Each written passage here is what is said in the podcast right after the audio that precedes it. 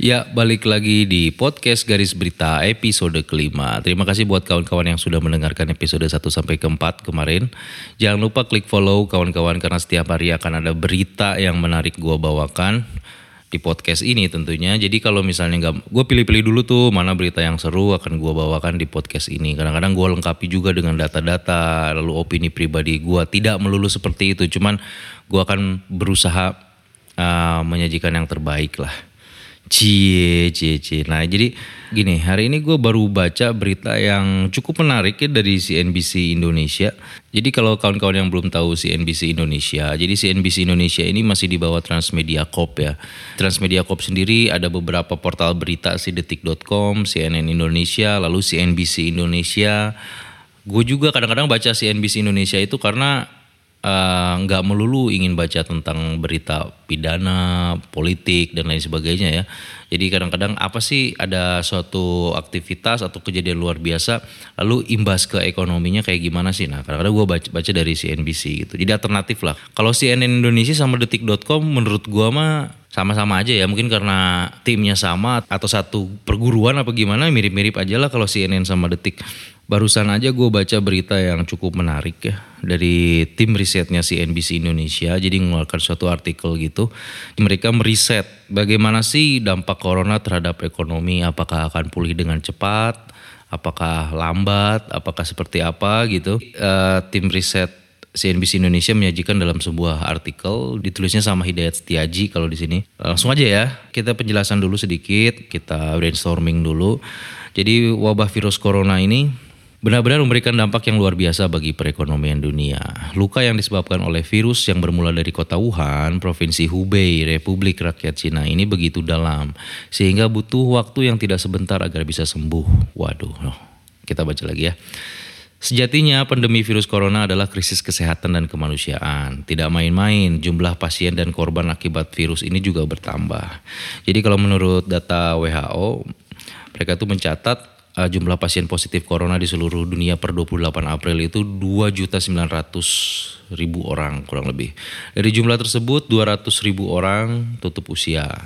Jumlah pasien terbanyak ada di Amerika Serikat yaitu sembilan ratus enam puluh ribu orang, di mana empat puluh sembilan ribu orang diantaranya meninggal. Wow, luar biasa ya. Jadi kalau dari dunia sih gue ngeliat ini kurang dari sepuluh persen yang meninggal. Terus kalau yang di U S berarti hampir lima persen meninggal. lima persen lebih sedikit yang meninggal. Nah virus corona menjadi masalah ekonomi karena penyebarannya yang begitu masif. Membuat pemerintahan di berbagai negara mengajur, menganjurkan, bahkan ada yang melarang warga untuk keluar rumah. Nah inilah akar akar masalah yang ada kaitannya sama ekonomi itu karena aktivitas ekonomi mati total gitu. Ini menyebabkan gangguan ekonomi dua sisi, pasokan dan permintaan. Penutupan sementara pabrik dan kantor membuat rantai pasok terganggu. Nah gitu ya. Lalu aktivitas ekonomi lesu menciptakan gelombang P H K. Jutaan orang di seluruh dunia kini menjadi penganggur. Dan ini terjadi dalam satu waktu loh. Ini kan tertulis jadi pengangguran dan ini terjadi dalam rentan waktu yang begitu dekat gitu. Begitu sempit, tiba-tiba dar jutaan orang terkena P H K. Jadi imbasnya mungkin tidak dipersiapkan sebelumnya ya si ini antisipasinya, langkah antisipasinya. Hasilnya adalah, masih menurut tim riset, hasilnya adalah perekonomian dunia akan sulit terhindar dari resesi. Dana Moneter Internasional atau I M F memperkirakan ekonomi global terkontraksi atau tumbuh negatif minus tiga persen tahun ini.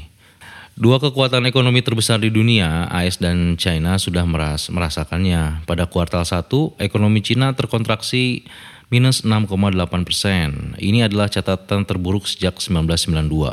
Waduh, kasihan juga ya. A S Amerika Serikat baru saja merilis, merilis data ekonomi kuartal satu dua ribu dua puluh, hasilnya adalah kontraksi minus empat koma delapan persen. Ini menjadi capaian terendah sejak kuartal satu dua ribu sembilan. Jadi katanya menurut salah satu ekonom dari New York ya, ke, kepala ekonom M U F G namanya Chris Rupke, kalau ekonomi A S terpukul begitu keras pada kuartal satu, di mana hanya kurang dari sebulan lockdown diterapkan di berbagai negara bagian, maka jangan tanya bagaimana kontraksi pada kuartal dua bakal jadi bencana. Maksudnya gini, kan lockdown tuh nggak menyebar di seluruh Amerika Serikat, jadi hanya beberapa negara bagian aja yang menerapkan kebijakan tersebut. Bagaimana kalau misalnya lockdownnya meluas? Nah, kurang lebih seperti itu pengertiannya. Aneh juga ya, kemarin pas di lockdown beberapa negara bagian, uh, Donald Trump, Presiden Amerika Serikat, malah ikut protes. Tra, uh, malah ikut protes, harusnya jangan lockdown katanya. Ini presidennya agak gila nih kayaknya. Nah, sehingga uh, ekonomi butuh waktu untuk bangkit. Tuh.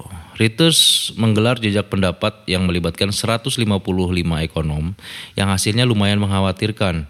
Median dari survei tersebut adalah kesimpulannya gitu. Ekonomi global diper, diperkirakan terkontraksi pada tahun ini. Lebih dalam dibandingkan survei tiga pekan lalu yang menghasilkan median satu koma dua persen. Bukan cuma itu, hal yang perlu diperhatikan adalah seberapa lama waktu yang dibutuhkan agar perekonomian dunia bisa pulih. Ternyata sekitar lima puluh enam persen responden dari itu ya, dari seratus lima puluh lima ekonom itu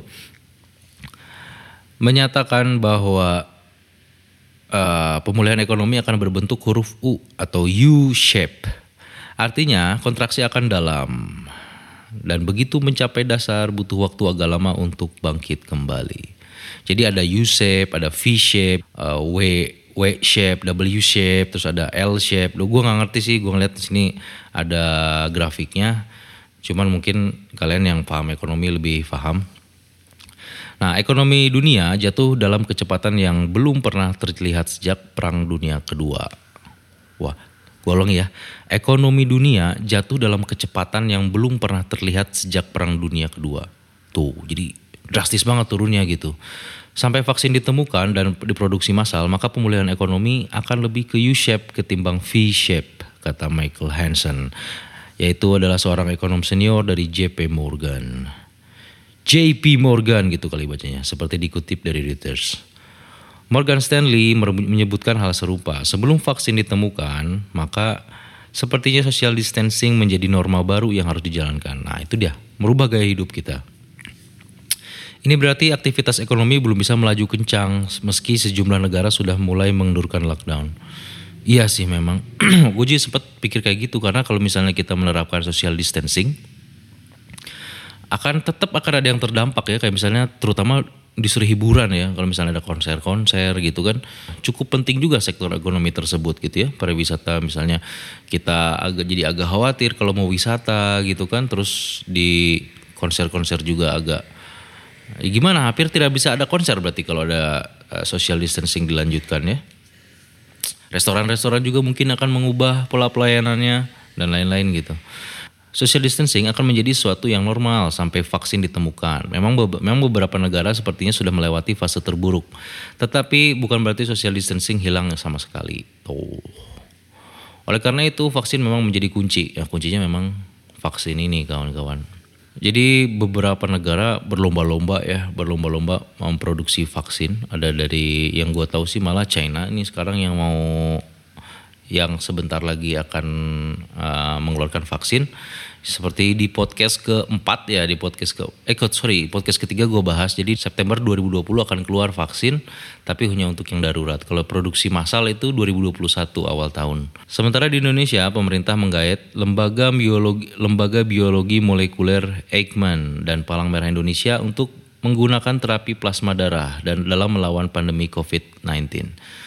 Seorang yang sembuh dari covid sembilan belas di dalam darahnya ada protein antivirus bernama antibodi. Nantinya plasma darah orang yang sembuh di, dari covid sembilan belas, covid sembilan belas akan diinjeksikan ke pasien yang masih menderita covid sembilan belas. Oh, oke.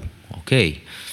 Jadi dicari antibodinya ya, karena kalau misalnya seseorang sudah kena covid sembilan belas itu akan menjadi imun. Tapi sebetulnya gak tahu ya, gue baca juga salah satu artikel kemarin, eh, orang yang sudah terkena covid sembilan belas ini belum pasti imun loh, karena belum ada buktinya.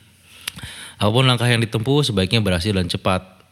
Sebab semakin lama kita bergulat dengan virus corona, maka semakin lama pula waktu yang dibutuhkan untuk membangkitkan ekonomi yang sekarang sedang mati suri. Tuh, jadi kesimpulannya gue baca ya. Kesimpulannya yang dapat ditarik di sini, sebenarnya kuncinya ada di antivirus. Gitu. Semakin lama ditemukan antivirusnya, maka Uh, kita akan membalikan keadaan menuju ke keadaan ekonomi semula. Itu akan memakan waktu yang sangat lama, alias kalau di kurva itu bentuknya U shape gitu. Itu tuh artinya lama lah gitu. Kalau V shape cepet, Kalau U S A P lama. Nah, kecuali antivirus bisa ditemukan segera gitu. Ya mudah-mudahan tiba-tiba penemunya dari Indonesia gitu kan, ya siapa tahu dengan plasma darah ini akan berhasil. Mudah-mudahan seperti itu gitu. Nah, nggak banyak nih podcast yang sekarang, tapi cukup menarik. Terima kasih. Gua mengutip uh, banyak sekali data dari tim risetnya C N B C Indonesia. Uh, Hidayat Setiaji. Oke, gitu aja. Gua cabut.